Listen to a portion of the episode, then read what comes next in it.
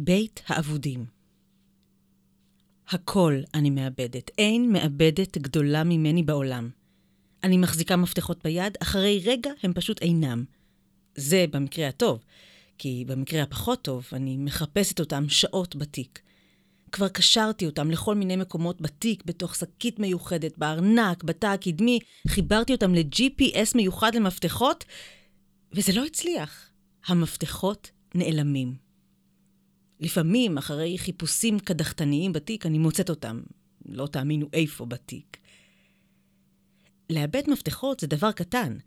מה תגידו על לאבד ארנק, או כסף וכרטיסי אשראי, תעודת זהות, רישיון? שכחתי משהו? ומה אם לאבד תיקים, סוודרים, חולצות, מגבות, בגדי ים, מתקות, גרביים, מחשב נייד, אייפון? כל זוג הופך אצלי לאחד. אמא שלי תמיד שואלת אותי, תגידי, את הראש עוד לא איבדת? לאבד זה אני. עד שהכרתי את תמר. תמר למדה איתי לפני 20 שנה באוניברסיטה.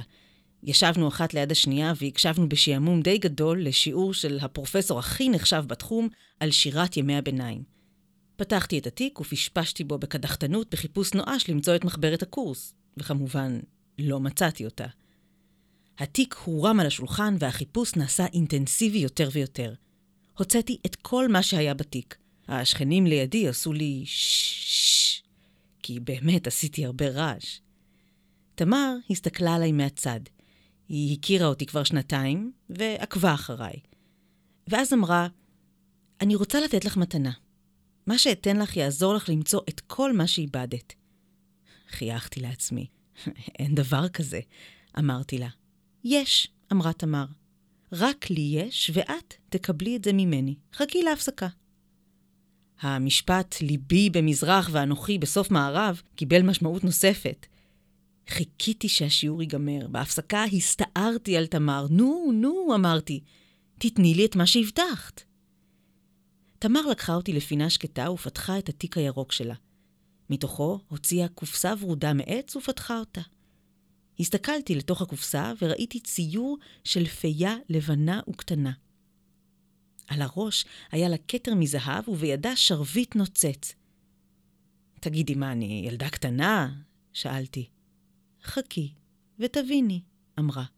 הפייה הזו היא פיית המציאות. כל מה שאיבדת אי פעם בחייך נמצא אצלה. היא תיקח אותך למקום שבו תוכלי למצוא את כל הדברים האבודים שלך, כל מה שעלייך לעשות זה לדפוק על קופסת העץ ולבקש מהפייה שתעזור לך למצוא את מה שאיבדת. אני מעבירה לך אותה, כי כשקיבלתי אותה לפני 20 שנה, הבטחתי להעביר אותה הלאה בדיוק אחרי 20 שנה. הסתכלתי על תמר ולא האמנתי לה. הנה, קחי את הקופסה ושמרי עליה. לקחתי את הקופסה, הכנסתי אותה לתיק ונסעתי הביתה. כשהגעתי הביתה אכלתי, לקחתי את הקופסה ונשכבתי על המיטה. החזקתי את הקופסה בשתי ידיי, דפקתי על הקופסה וביקשתי מהאפייה שתמצא לי את המחברת של שירת ימי הביניים. עצמתי את עיניי, ולפתע הרגשתי שמישהו מושך אותי לקום וללכת. יצאתי מהבית והתחלתי ללכת בלי לדעת לאן. פתאום מצאתי את עצמי מול בית בין שתי קומות, שנראה בסגנון עתיק מאוד, שהזכיר לי כמה בתים שהכרתי או שראיתי בצילומים. דלת העץ הענקית נפתחה בחריקה. נכנסתי לחדר גדול.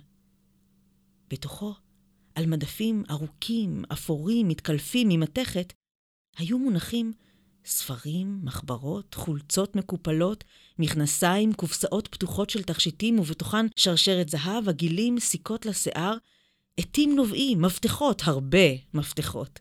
מפתחות לבית, מפתחות של אוטו, טלפון נייד, אייפון, מחשב נייד, דיסקים, דיסק און קי והרבה חצאי זוגות גרביים. הכל נראה מוכר.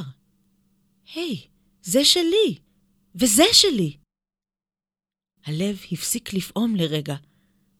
ראיתי את הבובה הקטנה שלי שכל כך אהבתי כשהייתי בת שש. מה לא הייתי נותנת בשביל להחזיק אותה שוב ולהריח אותה שוב? עברתי על פני כל המדפים, עליתי לקומה השנייה, שם היו הרבה חדרים שכולם היו סגורים. חזרתי שוב לקומה הראשונה. הגעתי לבית שבו מצאתי את כל מה שאיבדתי כל חיי. יש דברים שלא הייתי צריכה. את המחברת של שירת ימי הביניים הייתי מוכנה להשאיר שם, אבל החלטתי בכל זאת לקחת כי הקורס עדיין לא הסתיים. גם את כל המפתחות לקחתי, ואת הבובה האהובה עליי, החזקתי אותה קרוב לליבי ונשמתי אותה. חזרתי הביתה בלילה מאוחר. בבוקר, כשהתעוררתי, הרגשתי שליבי נמצא בתוך הקופסה. כך הייתי מטיילת בלילות לבית הישן והקסום שלי עם פיית המציאות.